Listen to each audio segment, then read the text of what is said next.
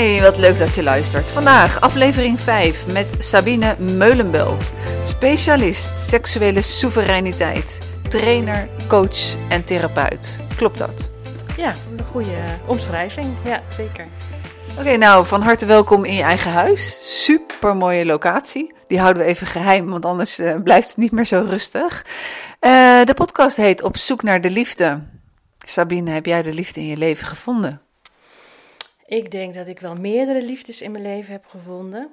En op dit moment ben ik met Frank. En ik hoop nog heel lang. Kan jij je herinneren dat jij eh, Frank voor het eerst zag? Hoe was dat? Wat ging er door je heen? Uh, nou, dat is wel interessant, want ik was eigenlijk helemaal niet op zoek naar een uh, relatie, maar ik wilde wel daten, want ik had net echt een heel vervelende relatie achter de rug. Dus ik denk, uh, daten vind ik wel heel leuk. En ik ging daten met Frank en ik zag hem en ik dacht, wauw, wat een mooie man. Ja, ja. En uh, wat een mooie man. En wat vind jij dan uh, aantrekkelijk? Want uh, deze podcast, het is natuurlijk ook geen seks. Wat nu?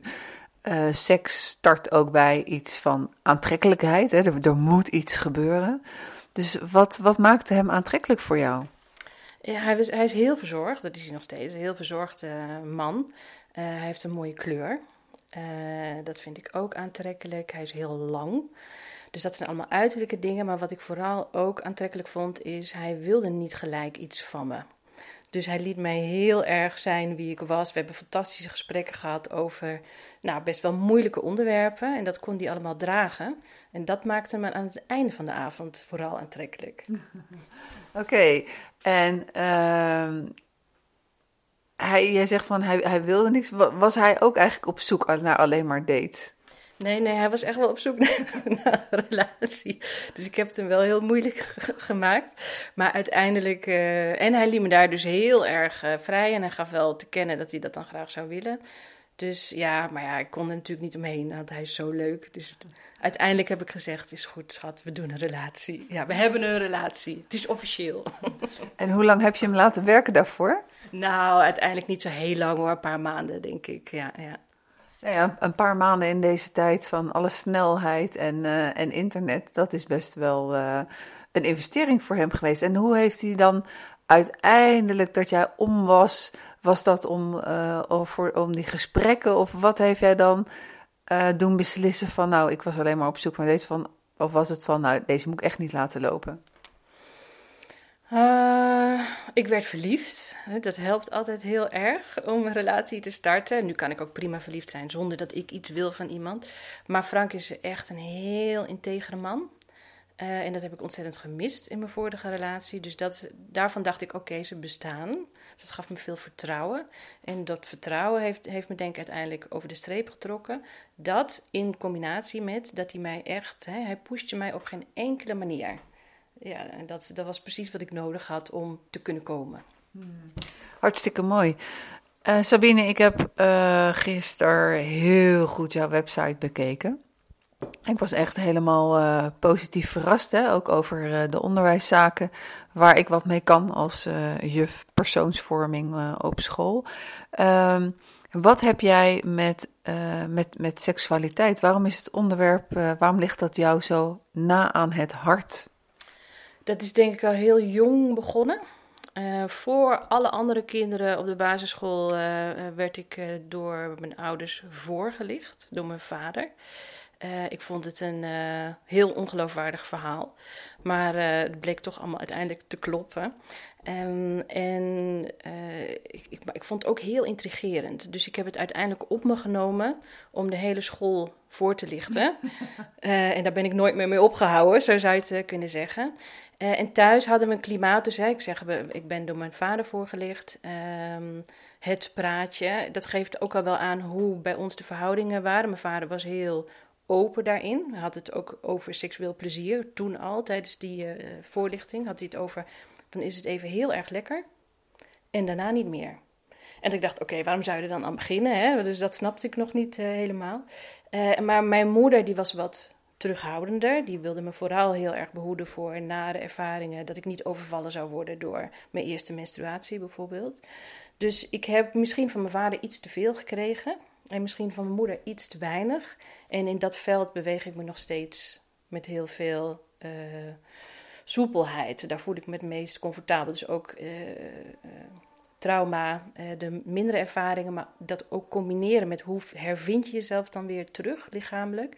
Ja, dat ligt me heel goed, dat spanningsveld.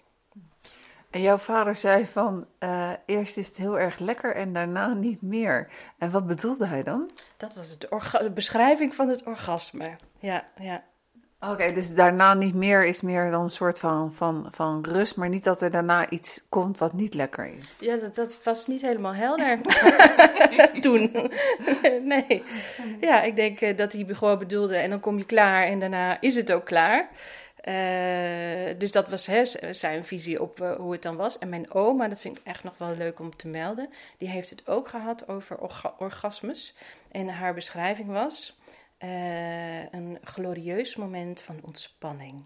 Nou, dat is toch leuker dan even heel lekker en daarna niet weer. Ja. ja, precies. Ik vind het ook wel heel mooi, een glorieus moment van ontspanning.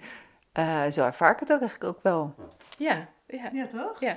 En uh, nu we het toch over seks hebben, wat is jouw definitie uh, van seks? Oh ja, dat is zo'n ding. Nou, in ieder geval is seks niet penetratie. Laten we daarmee beginnen. Dus vaak als je het over seks hebt, hè, ook heb je al de eerste keer seks gehad, waar jongeren dan soms mee, of heb je al hè, seks gehad, ook volwassenen, dan gaat het vaak over penetratieseks. Terwijl ik denk, uh, seks is zoveel meer dan dat. Seks is vooral zinnelijkheid, seksualiteit, uh, zoenen, strelen, gevoelens, een blik.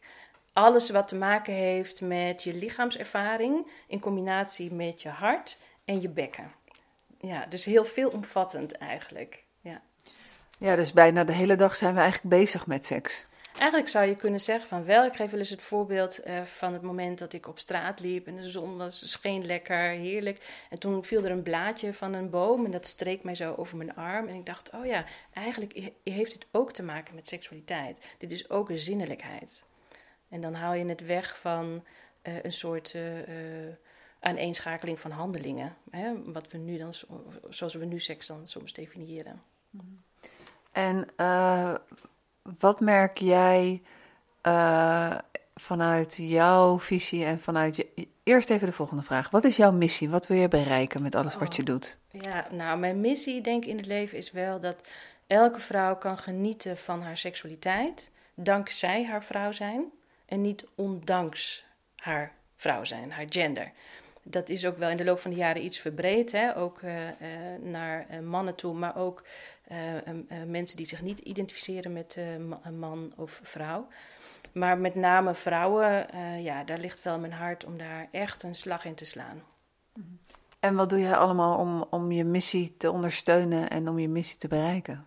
Veel trainingen geef ik aan professionals die met jongeren werken om hen te scholen in positieve seksualiteit. Dus in plaats van hoe uh, zorgen we dat er iets niet gebeurt, bijvoorbeeld uh, grensoverschrijding of SOA of ongewenst zwanger. En naar hoe bevorder je nou wat wel, uh, wat je wel lekker vindt of wat je wel zou willen. Um, hoe ga je wel met elkaar om? Hoe wil je je wel voelen? Wat is wel lekker? Want als je niet weet wat je wensen zijn, hoe kun je dan je grenzen aangeven? Dus dat wensen en grenzen, dat dat zeggen we wel, maar eigenlijk bedoelen we vaak grenzen en de W van weerbaarheid. Dan komt het toch weer op grenzen neer. En we zijn nog niet zo uh, soepel in het ter sprake brengen van echte wensen. Wat wil je nou wel? Uh, en daarnaast voer ik een praktijk uh, waar ik volwassenen begeleid die weer in contact willen komen met hun lichaam, bijvoorbeeld naar aanleiding van uh, seksueel grensoverschrijding in hun jeugd of een afhankelijkheidsrelatie, dus wel vaak mensen met uh, trauma.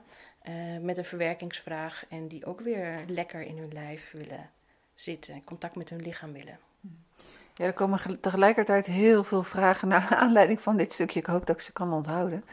Uh, mijn eerste vraag is van, nou ja, stel dat, ehm, ik, ik, noem maar wat, ehm, Annemarie luistert en, en Annemarie vindt het heel lastig om aan te geven uh, bij haar eigen partner wat haar wensen zijn. Ja, wat moet Annemarie dan doen als ze het toch heel lastig vindt om daarover te praten? Nou, Het is ook dan even kijken met wie heeft uh, Annemarie te maken. Hè, heeft zij te maken met uh, Mariette of met Henk? En als zij te maken heeft met Mariette, dan heeft ze het, dan heeft ze het makkelijker. We weten in lesbische relaties, die, die, zijn, die zijn eigenlijk veel succesvoller, seksueel gezien. in een heteroseksuele relaties is sprake van een orgasmekloof. En dat ligt er natuurlijk. Natuurlijk is het goed als je aan kunt geven aan je partner wat je wil. Um, maar het kan niet zo zijn dat als zij dat niet aangeeft, dat, er dus, dat ze dus tekort komt. We moeten ook mannen informeren, dus ik heb nu over die heteroseksuele relatie, mannen informeren over hoe een vrouwenlichaam in elkaar zit. Dus ik zou zeggen, uh, Mariette kan leren hoe ze uh, dat aan kan geven. Daar, kun je stapjes in zetten. Maar uh, behalve dat moet ze ook weten precies hoe haar lichaam in elkaar zit. En haar man ook. Want daar, is, daar zijn echt veel misconcepties over. Dus uh, je vroeg net, wat is de de definitie van seks of wat is mm -hmm. seks? Dan hebben we het vaak over penetratieseks. We zien iedere dag op televisie dat een man... Heb je een voorspel, als je überhaupt het woord wil gebruiken, van vijf seconden, dan is dat genoeg om vervolgens gepenetreerd te worden. En dat zie je omdat die vrouw dat doet. En dan, dan weet je van, oh ja, nu zit hij erin. Terwijl de vagina, uh, daar zitten heel weinig zenuwuiteinden. Is maar goed ook, want het is een baringskanaal. Uh, dus daar komen vrouwen over het algemeen niet zo snel hè, of makkelijk van klaar. Of is niet het meest gevoelige deel. Terwijl vrouwen wel denken dat dat zo zou moeten zijn. Want we zien het iedere dag zelfs de meest uh, light comedie, zien we die mythe herhaald worden. En mannen ook. Dus mannen denken ook dat dat voor vrouwen het walhalla is. Voor hen is het natuurlijk heel lekker, zo'n warme, soppige vagina. Maar voor vrouwen, uh, ja, werkt dat echt anders. En daar te weinig informatie over. Ja, wat er nu bij mij opkomt, was eventjes een sidestep. Maar dat is inderdaad hoe wij uh, de mythe verspreiden, de sprookjes verspreiden. Hetzelfde is voor samengestelde gezinnen. Uh, de stiefmoeder is altijd de heks. Er is geen sprookje waarbij de stiefmoeder mooi is. En toch blijven we met die sprookjes doorgaan. En in feite, uh, er is geen film waarbij je inderdaad ziet dat nadat de man klaargekomen is, dat hij aandacht besteedt aan de vrouw. Want dan is het verhaaltje gewoon klaar. En dat, dat verandert ook niet. Bijzonder eigenlijk, hè? Het is heel bijzonder en schadelijk. Het is echt schadelijk. Want dat betekent dus, eh, 10% van de vrouwen heeft altijd pijn bij het vrije. Altijd. Uh, bij penetratie moet ik zeggen. Uh, waarom? En wat maakt dat die mannen daarmee doorgaan? dus mijn missie is echt om te kijken hoe kunnen we nou veel laagdrempeliger toegang geven tot de juiste informatie, waardoor we het alle twee heel erg leuk hebben in bed. En uh, je hebt het net al over uh, mythes, hè? Uh, welke mythes en taboes zijn er nog meer met betrekking van seksualiteit? En ik zou zeggen, ga gerust je gang, want leef je uit.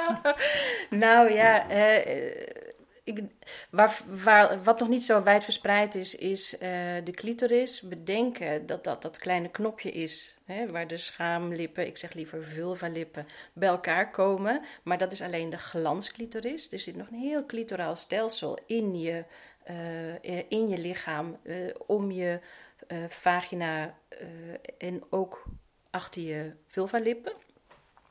Uh, dat weten veel mensen niet. Uh, en dat betekent dus ook uh, dat we, eigenlijk zou je kunnen zeggen, een penis is een soort uitgeklepte clitoris. alle mensjes zijn ooit in de baarmoeder, ja, anatomisch gezien, meisjes geweest. En daarna pas worden doorontwikkeld tot jongetjes. Dus het is een soort uitgeklapte clitoris. En uh, daar is nog weinig over bekend. Dat is jammer, want we weten wel van alles van de penis.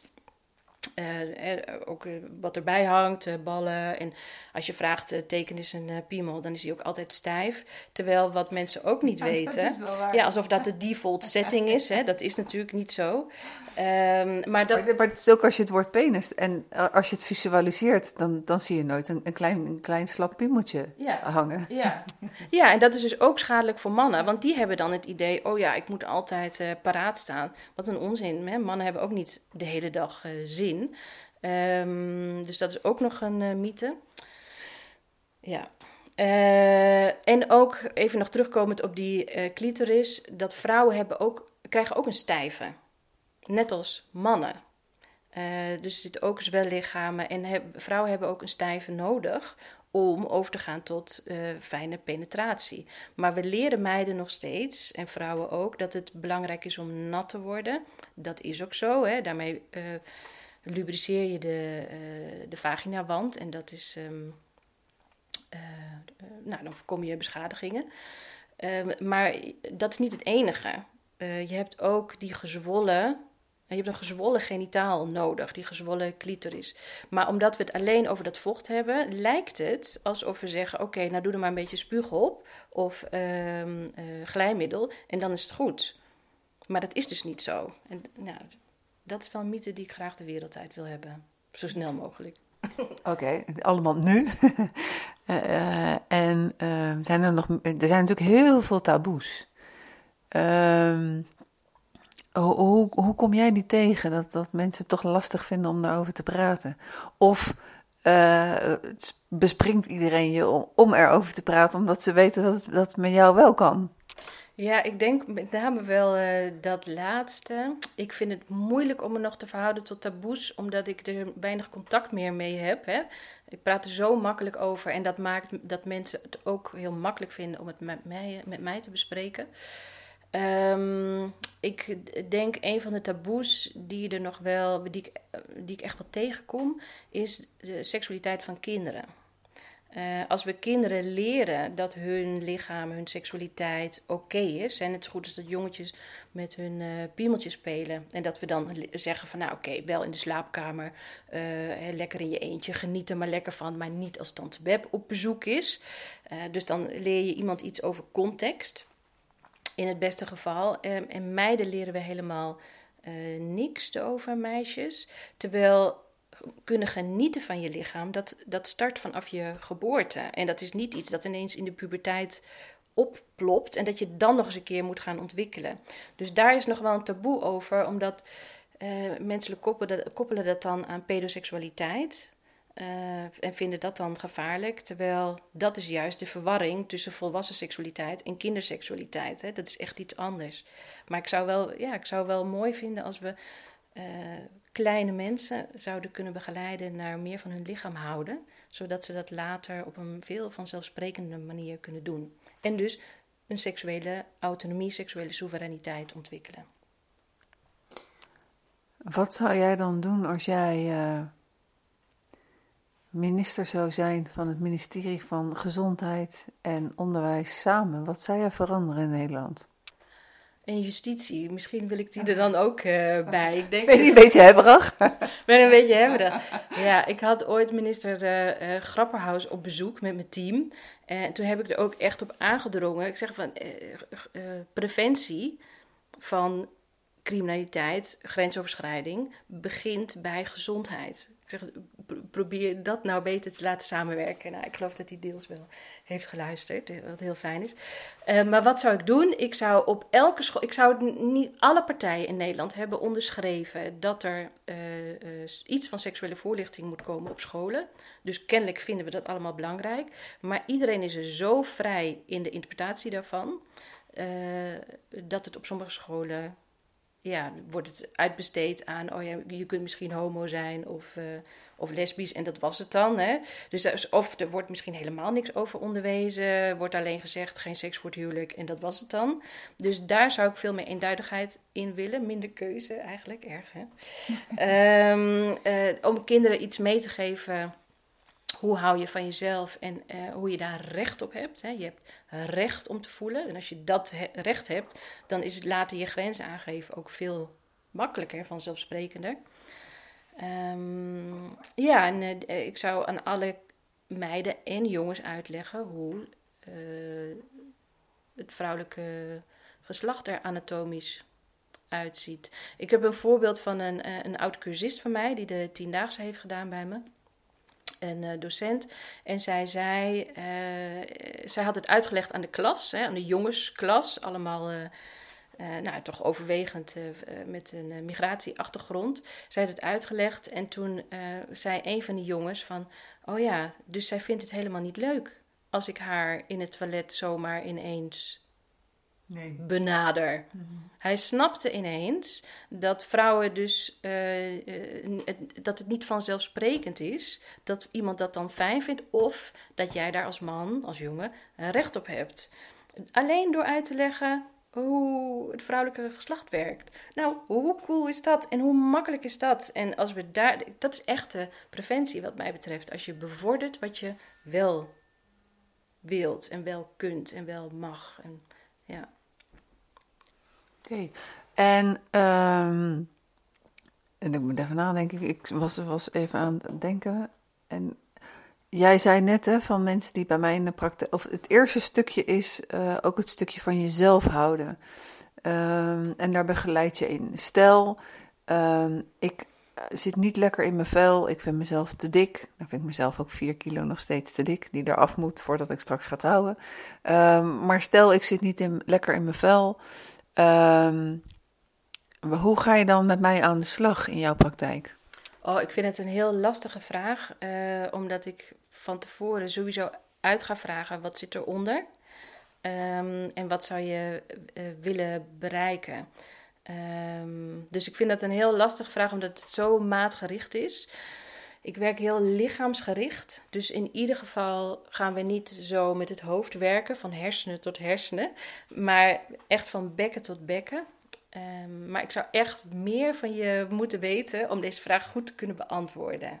Ja, maar in ieder geval, wat ik, wat ik belangrijk vind om bij mensen te bewerkstelligen, is dat hoofd, hart en bekken als het ware weer uitgelijnd zijn. En dat gaat over acceptatie en over openstaan en over verbinding. Ja, wat gelijk bij mij opkomt bij het woord bekken is dat uh, uh, Sander, die we allebei kennen van de Phoenix-opleidingen, uh, bij, een, bij een afscheid of na een hele lange dag, en dan als je elkaar een huk gaf, dan was het altijd bekken tot bekken. Ja, oh, dat is wel grappig. Ja, ja dat hou, dat, soms als ik stellen heb en ze nemen afscheid van elkaar tijdens of na een sessie bij mij. En dan geven ze elkaar een knuffel. En dan zie ik ook dat ze nog wat van elkaar. Hè? Dus dat die borsten wel op elkaar zijn, maar de bekkens niet. Ik zeg ja, ja. En dan doe ik even zo met mijn handen om die bekkens dichter bij elkaar te brengen. Ja, ik wist niet dat. Misschien heb ik dat wel van hem. Ja, grappig. Ja, hij het erin geramd na drie jaar. Als, als jij, uh, als je ergens bent en je ziet stellen, kijk jij dan ook heel duidelijk naar de lichaamstaal van wat, wat stralen ze uit? Uh, nee, eigenlijk niet. Nee, ik ben niet aan het werk als ik uh, uit mijn uh, spreekkamer ben. Nee, nee. wel als ik, als ik zie dat ik iets kan betekenen in informatie als het gaat om seksualiteit. Maar ik ga niet, hè, dat doe ik ook met mijn partner niet. Ik laat, laat dat soort dingen liggen. En iedereen heeft zijn eigen tocht daarin. En als ik gevraagd word voor iets, dan zal ik natuurlijk met alle kennis die ik op dat moment heb antwoord geven. Of kijken. Dat is wel fijn voor je partner, denk ik ook. Ik denk dat hij daar vooral erg blij mee is. Ik denk dat hij daar heel blij mee is, ja. ja. Um, heb jij dan uiteindelijk nog wel eigen ongemak om te bespreken of echt totaal niet? Uh, ja, ik heb ook wel. Kijk, ik, ik denk dat het altijd goed is om te zeggen. Ik kan wel als professional zeggen: het is belangrijk om te communiceren. Uh, en dat alles wat professionals zeggen, eh, daar kun je denk ik van op aan dat, dat mensen dat zelf ook ingewikkeld vinden. En het is ook belangrijk om dat te noemen. Het gaat dus niet over een ander die dat niet kan. Nee, het gaat over ons als collectief. Ik heb ook uh, dingen geleerd. Um, en het is voor mij wel extra actueel omdat uh, nou, mijn partner kanker heeft gehad. En dat heeft ook het een en ander veranderd in onze relatie. Waar ik niet heel diep op in wil gaan verder. Um, en dat brengt weer nieuwe uitdagingen met zich mee. Dus uh, ja, ik, heb, ik, ik, ben daar, ik blijf daarin ook zoekende. Maar ik denk ook seksualiteit is niet iets dat na je, of je seksuele ontwikkeling is niet iets dat na je puberteit afgelopen is. Dat ontwikkelt zich door tot de dag dat je sterft. En dat betekent dus ook dat je steeds weer nieuwe dingen van jezelf tegen kunt komen en ook mag komen. Nou, hoe mooi is dat? Ja, dat is heel mooi en dat is vooral ook heel ingewikkeld. Uh, want uh, inderdaad, uh, je, hebt, je hebt allerlei, sowieso alle ontwikkelingsfases. en op een gegeven moment kom je als vrouw in, in de overgang. En dan kom je ook weer met menstruatie die, die door blijft gaan, of die, die stopt met droger worden, of er gebeurt van alles natuurlijk. En ook binnen je relatie, als je samen wat ouder wordt, dan kan er ook van alles gebeuren natuurlijk, waardoor, waardoor juist het bespreken, ik had een keer een wat ouder koppel, en ehm, ja, van een totaal andere, of, nou ja, totaal andere generatie. Nou, overdrijf ik een beetje. We scheelden wel twintig jaar. Uh, maar die waren niet opgegroeid met het praten over emoties en het praten over seks. Uh, maar ze kwamen nu toch, ze waren nog samen en ook wel gelukkig samen. Uh, maar ze kwamen nu wel in een fase dat er wel wat gebreken kwamen bij hun fysieke toestand. Uh, en die moet je dan ook ineens wel het liefst met elkaar gaan, gaan bespreken. Ja, ja, en dan is het zo mooi als we een brede definitie van seksualiteit aanhouden. Dat seksualiteit, seks, meer is dan dat penetratiescript dat we met de paplepel ingegoten hebben gekregen. Dus als seksualiteit ook is die aanraking, die blik, orale seks, ehm, uh, flirten, met elkaar zoenen. Oh, wat, wat, verliezen we dat snel in een relatie om echt lekker, lekkere tongsessie, weet je. Dat soort dingen, daar kun je dan uh, weer opnieuw een vuurtje uh, misschien onderleggen. Maar ja, zeker, het is ook confronterend en het is ook ingewikkeld, maar het is ook wel echt een kans. En die brede definitie helpt er denk ik heel erg bij. Ja. En als je nou gaat kijken, dat eh, bij, bij heel veel mensen komt er inderdaad in hun op van oké, seks. Dat is in ieder geval het plezier wat je hebt in de slaapkamer met elkaar. Uh, of in de woonkamer, of in de parkeergarage, of in de duin, of, waar dan ook. Maar het plezier wat je hebt uh, met, met, met vrijen met elkaar. maar er zijn wel wat fases voor nodig. En als de. we, we zitten natuurlijk nu in die coronatijd. We hebben lockdowns achter de rug gehad. Kinderen heel veel thuis. Dat heeft relaties onder spanning gezet. Maar als we kijken naar het, stukje plezier in de slaapkamer, dan zijn er een aantal voorwaarden in feite waardoor je tot dat plezier kan komen. En waar ik het op doel is een stuk intimiteit, er moet een emotionele verbinding zijn. Ehm, wat nou als, als dat ergens al uh, bij, uh, bij het contact tussen twee personen gaat rammelen? Mm -hmm. wat, wat, wat zijn de stappen die genomen kunnen worden en hoe, hoe zie jij dat?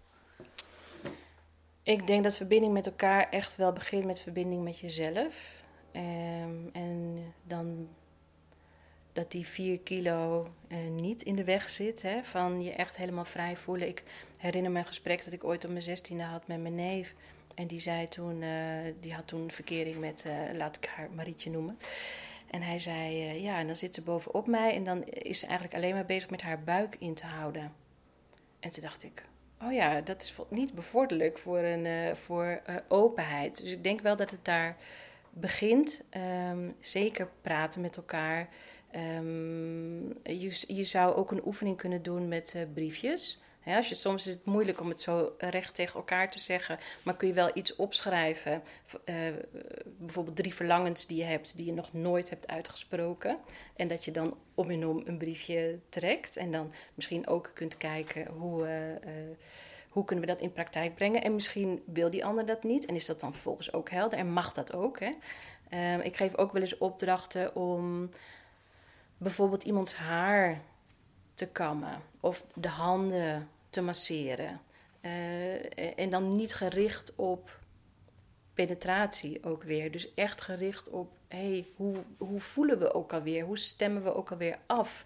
Uh, hoe mag mijn eigenheid hier zijn? Of draaien we het script af? Of willen we nog steeds, hebben, dat, hebben we nog steeds dat verlangen om het script af te draaien wat we vroeger hadden? Um, maar dat is niet meer mogelijk. Dus welk nieuw script kunnen we omarmen? Dat zijn dingen waar ik zo aan denk. -hmm we leven natuurlijk wat dat betreft ook wel in een, in een vind ik, een heel bijzondere tijd. er worden nog sprookjes voorgelezen. Uh, dus we hebben als vrouw misschien toch ook wel altijd een soort van illusie. En dan komt de prins op het witte paard. Uh, en uh, we trouwen en dat is voor altijd. Terwijl de werkelijkheid er totaal anders ziet. kinderen opgroeien waarvan, nou, als ik alleen naar mezelf kijk, en dan is het echt niet dat ik zo van de ene relatie hop, hop, hop, hop, hop, allemaal tegen relaties heb afgewerkt. Maar mijn kinderen hebben wel een aantal partners voorbij zien komen. En dus wat doet dat allemaal met, met, met hun hechtingsstijl? wat doet dat met hun visie op relatie? Wat zie jij voor ontwikkeling van de laatste tijden? Oh, ik vind het wel een ingewikkelde vraag. Ik ben geen pedagoog, hè? Um... Ja, de vraag kleiner maken is wat, wat zie je, op je om je heen op het relatiegebied? en voor mij is er dus er is een verschil in, uh, in het beeld wat je hebt, of wat ik had in ieder geval toen ik klein was. Ondanks dat mijn ouders gescheiden waren toen ik vier was. Maar toen zag het er nog wel uit dat, um, nou ja, dat, dat je in principe als je trouwt, dat je bij elkaar blijft. Als ik kijk naar de mensen om me heen en vrienden en familieleden, uh, dan is het nog steeds zo dat er, uh, uh, dat er mensen bij elkaar zijn en dat die ook een goede relatie hebben. dan is het ook zo dat er mensen bij elkaar zijn en dat je denkt van, oh, waarom zijn jullie eigenlijk nog bij elkaar? Ja. Wat, wat is de verbindende factor? Is dat economie of is dat de kinderen of, of nog een andere reden? En toch zie je steeds en steeds meer dat mensen een, een, in een bepaalde levensfase een partner hebben en daarna de keus maken om, om dat te beëindigen en daarna misschien weer een keus maken voor een ander. Dus daar waar het in het verleden een wat langere relatie was, zie je meer van een zepcultuur erin nu terugkomen dat het wat kortere relaties zijn. Mm Ja, nou ja, ik denk dat het ook veel lucht geeft om, uh, om, die, uh, om dat sprookje los te laten. Ja, zeker. Het zou wel heel toevallig zijn als je elkaar op, op je zestiende tegenkomt en dat je alle twee precies dezelfde kant op ontwikkelt. Op alle vlakken. En dat het dan blijft matchen. Dat zou eerder toeval zijn, toch? Dan iets anders. Uh, dus ik, ik, en op een gegeven moment, als, als jij je de ene kant op ontwikkelt en een partner komt echt niet mee, of ontwikkelt zich een heel andere uh, kant op, als het gaat om autonomie, ja, hoe kun je dan bij jezelf blijven en tegelijk bij die ander blijven? En misschien is dat dan wel niet mogelijk. En ga je opnieuw op zoek naar een partner waarbij je veel meer het idee, het idee hebt, oh, met haar of met hem, kan ik bij mezelf blijven. Dat lijkt me goed en daarom ben je denk ik ook een rolmodel voor je kinderen. Uh, en dan wel in liefde uit elkaar, niet met verwijten. Uh, want die ander kan er niet zoveel aan doen, denk ik, dat hij zich een andere kant op ontwikkelt. Uh, ja, dat is, dat is het leven. Hmm.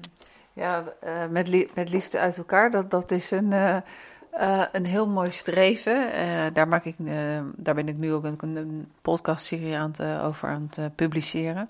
Scheiden wat nu.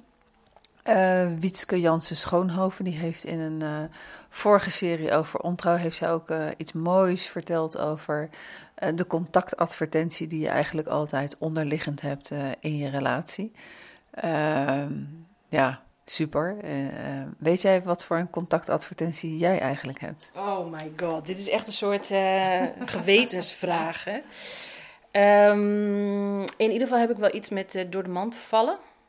Dus misschien ehm, een vrouw die bang is door de mand te vallen, zoekt een man die stevig genoeg is om haar op te vangen.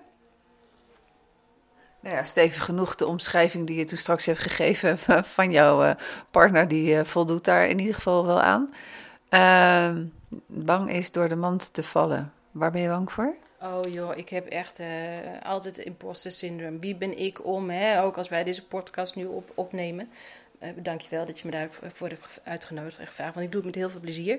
Maar ik denk ook de hele tijd, ja, ja, iemand anders zou dit natuurlijk veel beter kunnen vertellen. Of heeft meer recht van spreken. Of, dus dat, dat is wel iets dat ik met me meedraag. Uh, ja, en dat is dan maar zo. Dus ook daarin heb ik mezelf te accepteren. Uh, en dat is wel een stuk makkelijker dan er tegen proberen te vechten. Maar het, ja, en het is niet makkelijk. Ja. Nee, helder, helder. Uh, ik las iets op jouw site over uh, de dynamieken van erotische overdracht. Oh, ja. En toen dacht ik, nou, dat klinkt heel mooi. maar wat, wat, wat, wat is dat? erotische overdracht, uh, en dan bedoel ik het met name in een uh, cliënt therapeutencontext. Uh, hoewel je dat ook, denk ik ook wel op partners uh, kunt toepassen. Maar ik gebruik het veel in mijn praktijk. Als ik één op één werk met mensen. Een cliënt doet iets met mij. Ook, ook op, uh, met een seksuele onderstroom, erotische onderstroom. Um, ik reageer op die cliënt en die cliënt reageert op mij. En ik kan, daar, ik kan dat negeren. Of ik kan zeggen, ik ga ermee werken en het inbrengen in onze relatie. En dat laatste is veel spannender dan het negeren, maar ook veel helender en helpender. Want dan kan ik diegene iets teruggeven over um, zijn of haar seksualiteit, waar diegene weer mee verder kan. Bijvoorbeeld uh, als ik met een man werk en hij is mij, ik heb het gevoel dat hij mij aan het verleiden is, uh, dan kan ik dat inbrengen in ons contact. En dan kan hij bijvoorbeeld zeggen: Oh ja, dat herken ik, want uh, dat was altijd mijn strategie. En dan, heb ik het, dan heb ik nog het idee dat ik de upper hand heb. En ik voel me juist heel kwetsbaar. Dus dan heb je een heel ander gesprek dan als ik dat niet had hmm. gezegd. Ja, op die manier. Kijk, en, en als je het neerlegt op het stukje van hoe dat tussen koppels zit, dan is er natuurlijk altijd iets van, van, van overdracht. Ja, zeker. Ja, hoe reageer je op elkaar? Um, wat, uh, wat zeg je tegen elkaar als iemand, uh, als je wel complimentjes geeft, als iemand een heel strak topje aan heeft en je zegt helemaal niks, als iemand uh, een slobbertruitje Joggingbroek. Een joggingbroek. ja, ja, dus waar zit hem dan de aantrekkelijkheid in? Hè? Is dat dan de manier waarop je je uit of zit dat wat op een diepere laag? en ook als, als je partner vreemd gaat, dan gebeurt er natuurlijk heel veel in die in die overdracht. Ja. Dan gebeurt sowieso heel veel uh, als je partner vreemd gaat. Um, waar ik ook wel mee bezig ben in de, in de praktijk, is het intrigerende stukje uh, dat als de relatie onder zwaar weer staat, om wat voor een reden dan ook, of in zwaar weer komt, uh, dan is het wel vaak zo dat een van de twee partners die seks niet wil. En de ander, die houdt wel van goedmaakseks. Dus dat, dat zijn twee verschillende en dat gaat botsen. dus uh, hoe, kijk je daarnaar? Wat zijn moeilijke vragen, Annette. um, als het gaat om bij elkaar komen qua seksualiteit, dan is die fasering heel belangrijk. En als, die een, als één partner nog niet uh, een bepaalde of een bepaalde aanloop mist en die ander die is er al, ja, dan heb je een enorme mismatch. Ik denk, het is sowieso fijn als mensen iets weten over de opwindingscurve en hoe dat werkt tussen mannen en vrouwen. En dat er eigenlijk niet zoveel verschil is ook, dat is ook belangrijk. Behalve dan dat vrouwen een groter vermogen hebben tot achter elkaar orgasme beleven. Uh, maar die aanloop, die prikkel, alles begint met een prikkel. En als één uh, partner de ervaring heeft dat het misschien voor hem of haar niet zo fijn gaat zijn, dan zal dus die prikkel een heel ander effect hebben op die opwindingscurve dan die partner die weet, oh ja, nu ga ik, nu ga ik het fijn hebben. Dus je lichaam reageert gewoon op een voorspelling gebaseerd uit het verleden. Leg ik dat een beetje goed uit? Ja, ja, ja. voor mij leg je het in ieder geval goed uit. En anders dus spoelen mensen even terug en dan luisteren ze nog een keertje. Uh, wat is er nog meer te weten over die opwindingscurve? Um, ik zou hem eigenlijk eventjes moeten tekenen, denk ik. We denken wel eens dat uh, er heerst een mythe dat vrouwen er heel lang over doen om opgewonden te worden, heel lang over doen om uh, klaar te komen, et cetera, et cetera. Maar eigenlijk, als je het biologisch bekijkt, is dat niet zo. Hè? Dus mannen en vrouwen verschillen in die zin niet zo van elkaar. Uh, je hebt de vier fases, je hebt de, de, aanloop, dus de opwinding, plateaufase, waarop je een um, stimulatie nodig hebt die repetitief is, uh, lang genoeg zodat je een piek kunt uh, hebben, het orgasme, en daarna de herstelfase. Dus dat zijn de, de fases die erbij zitten.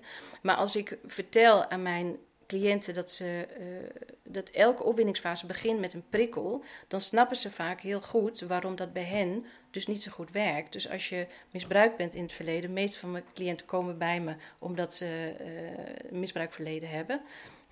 Um, dan vallen de dingen op hun plek. Dus als jij met je eigen lichaam ervaringen op kunt doen, bijvoorbeeld uh, doordat je gaat masturberen, op verschillende manieren, positieve ervaringen op kunt doen, dan kun je dus tegen je lichaam zeggen: hey, dit is een prikkel en dit komt erna en dat is fijn. En dat is iets anders dan wat er geweest is. En ik kan me voorstellen, dat kun je ook met, samen met partners doen. Eh, eh, en dan heb je dus te nemen dat je de definitie van penetratieseks ook los durft te laten. Wetende uh, hoe het verschillend is voor vrouwen en voor mannen als het gaat om seksuele beleving bij penetratie. Dus dan kun je, die, dan kun je mensen meenemen in de opwindingscurve zonder dat het nou gericht is op dat piekorgasme. Helder. En ook helder dat dat stukje van de prikkel, dat dat nodig is. en dat is dan een stuk, ja, biologisch wat gekoppeld wordt aan, aan, aan een verwachting. en wat ernstig verstoord wordt ook als het even niet zo lekker zit met de relatie. dus als er een ruzie is, Nee, ik denk dat, dat, dat wat ik nu zeg, dat dat helemaal niet is wat ik wilde zeggen. Maar als er een ruzie zit, dan zit er wel een, een emotionele eh, belemmering op. Ja. Terwijl ik ook wel soms het idee heb, uh, en dat kan van mannen of vrouwen komen, dat als er een ruzie is of er is iets waarbij de een vindt dat de ander iets goeds te maken heeft of iets te doen heeft, dat dan het stukje van, oh, maar dan, uh, dan ga ik nu niet seksen met jou, dat er iets als, als een, machtsmiddel. Eh, chantagemiddel, ja, ja, ja, ja. Herken je dat? Uh, ik heb er wel van gehoord. ik herken het niet zo in mijn praktijk, moet ik zeggen.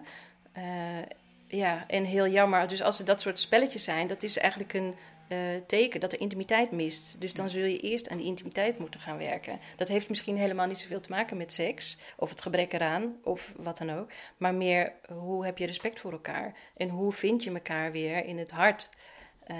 Of, en waarom vind ik dat ik jou moet domineren of jou een lesje moet leren die top-down. Uh, ja, dat, ik herken het wel uit de praktijk. En dan is het meer niet eens bewust uh, maar dan is het bijvoorbeeld, als ik een uh, koppel in gedachten neem, dan he, had hij haar, in dit geval hij haar, enorm gekwetst met iets door in een bepaalde periode er niet voor haar te mhm. zijn. En dat maakt het voor haar heel moeilijk om inderdaad zijn nabijheid en, en daarbij ook zijn lichamelijke aanrakingen om om die te velen of om die te ondergaan. Dus toen zijn we inderdaad terug, helemaal een paar stappen teruggegaan. En ook gekeken hè, van die fases van, de, van de opwinding. En waar heb je elkaar nodig? Wat beleef je echt met z'n tweeën? En wat is echt een, een stukje individueel wat je ervaart uh, tijdens, tijdens een deel van, uh, van de seks. Dus ik geloof ook niet dat het vaak bewust is, mhm. maar dat er wel dat het een onbewust iets is, een blokkade is en dat, dat je het dan echt niet kan. En anderen hebben dan daarentegen weer als er ruzie is. Ja, en voor, voor sommige mannen en voor sommige vrouwen is het weer anders. Die kunnen altijd hebben. Die kunnen altijd seks hebben en, en gemeenschap met elkaar ongeacht wat de status van, uh, van de liefde is. Mhm. Dat is natuurlijk uh, even zoveel mannen en vrouwen als, uh, als dat er reacties op zijn. wel, wat, wat zijn de zeven basisingrediënten voor positieve seksualiteit? Oh, wat interessant. Dan moet ik ze ook allemaal uit mijn hoofd kennen. Um, afstemmen is een belangrijke. Dus hoe ben jij bereid om waar te nemen? Uh, dat is ook een belangrijke plezier. Dat is een, dat je er allebei ook plezier aan beleeft. Dus dat het gedeeld plezier is. Dus nu zitten we op vier. Even denken hoor. Um, eigenheid. Wat voor mij fijn is, hoeft niet voor jou fijn te zijn. Wie ik ben, is niet wie jij bent. integriteit, dat in ieder geval je intentie is om een persoon liefdevol te bejegenen. En ik mis er nog één, ik weet even niet welke. Ah, oké, nou dan komen we zo meteen uh, vast. Dan komt hij ineens uh, nog wel binnenschieten. Ja. En zo niet, dan uh, staan ze misschien uiteindelijk nog wel op, op, jou, op je website. Um, ik vond het ook heel mooi van, ik, ik, las iets van hoe kleur je verlangens in en wakker je ze aan. Hoe, doe je dat samen? Nou, als je echt Ehm, ja, de, mensen, koppels kunnen ook in verschillende fases zitten. Dus stel dat je wel al 30 jaar bij elkaar bent. 15 jaar vind ik al lang. Uh, ik had gisteren een gesprek met een hele andere setting. Uh, het ging wel even over het onderwerp geen seks, wat nu. Uh, dat eigenlijk iedereen wel in een bepaalde fase van zijn leven op de een of andere manier te maken krijgt met de vraag: geen seks, wat nu? En dat kan dan zijn met koppels die 30 jaar bij elkaar zijn, maar dat ze, ja, hoe hou je sowieso een, een relatie seksueel aantrekkelijk tussen elkaar, dat je allebei tevreden bent. Mhm. Ehm, maar hoe kleur je die verlangens dan in en hoe wakker je die aan? Ja, nou, dat is, eh, als je de prikkel verandert, als daar weer een verrassingselement in komt, uh, dan uh, dat maakt dat je ook die opwinningscurve weer opnieuw in kunt gaan. Want natuurlijk is het zo, als jij heel erg van spruitjes houdt. een slecht voorbeeld. Ja, heel slecht voorbeeld. Ik hou er helemaal niet van. Van chocola houdt, heel erg. Uh, en je eet dat iedere dag in grote hoeveelheden. Ja, uiteindelijk denk je van nou, volgens mij uh, zou ik eens een keer kunnen kijken naar iets anders. Je, als je lichaam daaraan wendt, als je uh, aan elkaar wendt. ja, dan, als je, en als je de prikken verandert, dan kun je dus ook veranderen weer hoe je naar elkaar kijkt. En dat kan van alles zijn. Um, en dat heeft sowieso te maken met iets dat je, waar, je, waar je zelf ook heel prettig bij voelt. Dus jouw partner kan het wel heel fijn vinden om de prikkel te krijgen dat jij in een uh, lingerie setje uh, voor hem staat. Maar misschien vind jij dat wel helemaal niet uh, prettig en vind jij iets anders prettig. Dus In dit geval vind ik het wel heel prettig. Oké, oké, heel goed. dus dat, dat zou je dan kunnen doen. en dan is het wel belangrijk om, ja, die eigenheid, hè, dat ingrediënt, om te kijken wat past daarin bij mij en uh, wat past daar en hoe komen we daarin samen als stel. Ja, om het vuur weer een beetje aan te wakkeren. Hoe wakker jij jouw vuurtje aan? Uh, ik onderhoud mijn lichaam, uh, dus ik, ben, maak me niet afhankelijk van iemand anders om, uh, om mijn vuurtje te laten branden. Dus masturberen is zeker belangrijk. Vind ik ook belangrijk dat, dat mensen dat blijven doen. Het liefst in contact met het hele lichaam, hè? niet alleen dat genitale.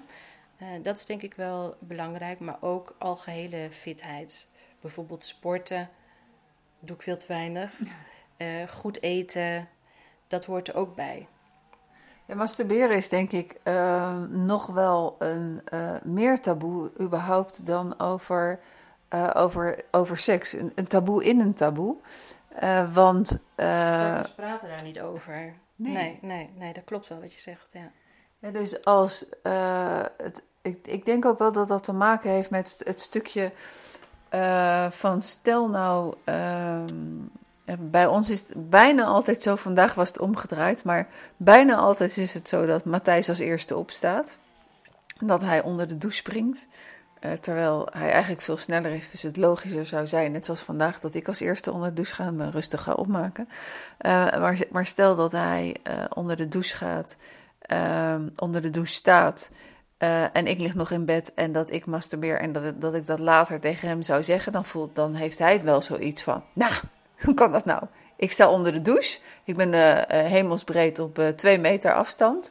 en dan, dan, dan doe je het zelf. Dat mensen zich snel, wat ik daarmee wil zeggen, is dat mensen zich snel afgewezen voelen. Mhm. Om de een of andere reden, de, als ze het zouden weten.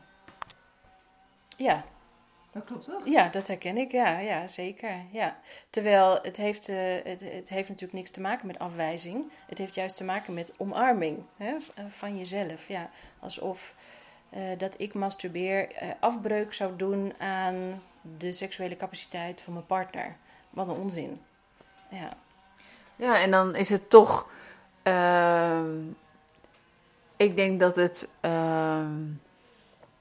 Ehm en nou zit ik in, een- een relatie waarbij dat zeker wel eh, bespreekbaar is. Niet vaak. Eh, niet vaak dat we het erover hebben, maar wel eens het erover gehad hebben. Eh, je kan het ook heel, heel positief naar elkaar gebruiken. als je het erover hebt en, en elkaar daar eigenlijk een, een, een leuk signaal mee geven. waarbij de ander dan op afstand op hetzelfde moment of erna of ervoor mee kan genieten. Maar het, het, het is echt wel een, eh, in- ja, echt een taboe onder, on- in, in het taboe. Hoe, Ja. kunnen, hoe kunnen we dat taboe doorbreken? Ja, ja, ja, interessant. Ja, ja ik merk het ook wel hè, als, als partners eh, of een van de partners bij me komt ehm, en die is in een traject bezig waarin ze weer opnieuw haar lichaam leert kennen. eh, en nog helemaal heel lang nog. En dat er toch toe wordt gewerkt naar eh, gemeenschap, naar penetratie, seks. eh, afgezien wat je daarvan zou kunnen vinden. En dat ze daar nog niet zijn. En misschien nog heel lang niet zijn. Want soms duurt het heel lang voordat je lichaam zegt: Oké, ik heb nu voldoende vertrouwen om dat weer toe te staan. Eh, terwijl die partner die daarmee dealt, misschien wel wil masturberen. Maar ook degene die dan geen penetratieseks heeft, maar zij wil dan misschien ook masturberen. Ja, dan is, het, dan is het wel echt ingewikkeld. Dus dan is het in ieder geval goed om te weten dat ehm, die autonomie zo samenhangt ook met je lichaam kunnen omarmen. Dus het is een teken van autonomie en dat je dat ook mag bespreken, dat het oké is. Eh, ehm, en dat het geen verraad is naar de ander toe. Dat het, eh, ja. Ja, eigenlijk is het ook zo ongelooflijk ingewikkeld dat je de juiste match hebt met alles wat, wat, wat mensen in hun rugzak kunnen hebben. ja. En dat dit echt, echt past. Ik zou er bijna voor pleiten dat bij een eerste ontmoeting. eh, Els van Stijn zei van nou, bij een eerste ontmoeting moet je altijd vragen hoe iemand met zijn met zijn moeder omgaat. Ja, ja, Eh, maar ja, het pleit er ook wel voor in feite om bij een eerste, om, nou, de eerste ontmoeting, dan jaag je denk ik eh, alle mogelijke partners weg. Maar om wel zo, zo, snel als mogelijk een stukje seksualiteit te bespreken, omdat het later zo belang, een belangrijk onderdeel is binnen de relatie. Ja, om het te blijven bespreken ook. Ja. En dat je dat dan gelijk doet om, om, om daar eh, later de profijt van te hebben. Ja, dan weet je wel gelijk wat voor een vleesje in de kuip hebt. Ja. Als iemand daar totaal niet over wil praten, nou, dan, dan is er werk aan de winkel. Maar dan is het ook nog niet zo dat je iemand daarin helemaal kan veranderen. Want als je dat denkt, mij, oh, die ga ik wel veranderen, dan kom je van de koude kermis thuis. Maar dan weet je wel eh, eh, ja, of, of het allemaal bespreekbaar is. Ja, en dat is belangrijk, hè? zeker omdat het kwam net ook te sprake. Je blijft je ontwikkelen, dus je komt dingen tegen, ook onverwachte dingen. Dus ja, communicatie is key. Dat is eh, de meeste, eh, eh, de bepalende factor voor goede seks, weten we uit onderzoek, is communicatie. Wat vind jij überhaupt de belangrijkste dingen binnen de relatie? Als je het hebt over, van nou, binnen de, er wordt ge- vergeleken met een krukje van organisatie, eh, liefde en intimiteit, seksualiteit. Op organisatieniveau heb je heel veel gezinnen die ontzettend goed draaien. Ga jij de kinderen halen? Ga ik de kinderen halen? Doe jij de administratie? Ik ben de, breng de vuilniszak weg of wat dan ook. Dat mensen zoals een soort van bedrijfje de zaken wel goed geregeld hebben. Dan heb je natuurlijk het in stuk in, eh, in, eh, intimiteit, seksualiteit, wat op een ander level ligt. En waarbij het echt gaat om die emoties, het contact, de connectie. Eh, en dan uiteindelijk het stuk seksualiteit. Eh, en het stuk liefde, wat, wat, ja, wat is er voor liefde, wat is er voor vertrouwen, wat is er voor vriendschap. Eh, blijft dat vuurtje ook, ook aan. En alles wat eronder hangt, wat, wat, wat, wat je daarbij kan stoppen. Wat is het voor jou? Is het automatisch met het beroep wat je hebt en de missie die je hebt, dat seksualiteit op één staat in, jullie, in, in jouw, in, in jouw relatie? Oh, interessant. Eh, ik denk verbinding eh, wel. Verbinding. Dat je verbinding voelt met elkaar, eh, vriendschap hebt, het leven een beetje makkelijker maakt voor elkaar. Hè? Als ik heel eh, gehaast ben, dan legt Frank even een handdoekje voor me neer, bijvoorbeeld. Als hij ziet dat ik dat vergeten ben. Nou, dat soort kleine dingen. Ja, en, en ik vind seksualiteit echt, echt heel belangrijk. Ja, dus uh, ja, dat is... dan leg je de lat wel hoog voor je partner. Nou, dat valt dus wel mee, omdat ik, het, omdat ik seksualiteit echt breed definieer. Mhm. Uh, we hebben ook een, een tijdje gehad, ik weet niet of ik dit moet vertellen eigenlijk, maar we hebben ook een tijdje gehad dat we elkaar weer een beetje verloren waren en hebben we een afspraak gemaakt over, als we elkaar zien, dat we binnen een bepaalde tijdsperiode echt even lekker gaan knuffelen, om uh, elkaar weer echt lichamelijk ook uh, te voelen. dat, soort, dat soort dingen. En dat schaar ik dan ook onder seksualiteit, intimiteit. Ja, ja, ik heb het ook al een paar keer gezegd in, in aflevering. Wij hebben ook heilige ruimteafspraken. Dat betekent dat wij woensdagavond, uh, vrijdagavond en, en zondag in ieder geval de afspraak hebben met elkaar. En dat je elkaar niet verliest in, in de hectiek van, uh, van heel veel podcasts te maken of uh, van een bedrijf runnen en, en al dat soort dingen. en dat werkte ook. En in een vorige opname uh, ook besproken van nou per dag zou je minimaal zoveel uh, minuten van een half uur, uh, zei, zei geloof ik, bij elkaar moeten zijn om eventjes de dag door te bespreken, elkaar goed aan te kijken. Ja. wat ook altijd een mooie oefening is om in stilte elkaar aan te kijken en dan te voelen wat er gebeurt en of je elkaar echt ziet met dat stukje verbinding. Um, dus dat snap ik wel. Als je nou naar een hele week kijkt, hè, hoeveel exclusiviteit, uh, partnerrelatie heb je dan? We wonen niet bij elkaar, dus we moeten elkaar echt uh, opzoeken. en wat, wat Frank heel goed kan, en wat ik van hem leer of geleerd heb, of lerende ben, is hij kan dan gewoon even, dan bellen we elkaar en dan kan hij zo even zijn dag doornemen, wat hij mee heeft gemaakt. En ik ben vrij goed om de diepte in te gaan, maar ik ben niet zo goed in de oppervlakte. Uh, en en hij, uh, ja, hij, hij kan dat. Dus ik probeer nu ook om te vertellen. Oh, dit en dit. ik maak heel veel mee op een dag. Dus ik, ik, ik uh, probeer hem dan mee te nemen in mijn dag. En dat is dan wel echt even een momentje waarin we kennis nemen van elkaars dagelijks leven. Omdat we elkaar natuurlijk niet dagelijks zien. Ja, en in een weekenden zijn we dan wel veel samen. En eh, is dat dan uiteindelijk, eh, denk jij dat je over vijf jaar nog op deze manier dan uh, de relatie hebt? Of, of is er wel een wens bij jou om, om, om, uh, om wel dagelijks bij elkaar te zijn? Wat gelijk wel invloed heeft uh, ook op een stukje seks. Seks blijft spannender als er ook dagen zijn dat je elkaar niet ziet natuurlijk. Ja, dat, uh, dat is denk ik ook wel zo. Ik heb niet, uh, op dit moment niet het verlangen om uh, dagelijks bij elkaar te zijn, om samen te gaan wonen. Misschien verandert dat nog. Ik heb in ieder geval losgelaten het sprookje, wat jij ook zo benoemde, om iemand tegen te komen. En, en dat dan de bedoeling is dat je de rest van je leven bij elkaar blijft. Volgens mij is het de bedoeling uh, om te kijken hoe je zo lang mogelijk verbonden kunt blijven op een manier waarop je en bij elkaar bent en bij jezelf bent. Mm uh, ja, dus dat, dat streef ik na met, uh, met Frank. Ja. Mooi. We gaan zo heel langzamerhand naar de afronding toe, Sabine. Uh, geen seks, wat nu? No sweat. rustig aan, stap voor stap verbinding, opwinding, communicatie, geilheid, masturberen. Je gaat er helemaal van glimmen. Dus dat is een, eh, een, een mooie opeensomming om uh, een soort van glijbaan uh, naar, uh, naar hoe zei je oma het ook alweer? Een glorieus moment van ontspanning. Nou, hartstikke mooi. Is, maar is er nog een vraag die ik jou niet gesteld heb, Sabine, ter, uh, ter afsluiting, waarvan jij zegt, daar zou ik toch nog wel heel erg graag het antwoord op willen geven? Ik weet bijna zeker dat ik dat over een half uur uh, kan vertellen.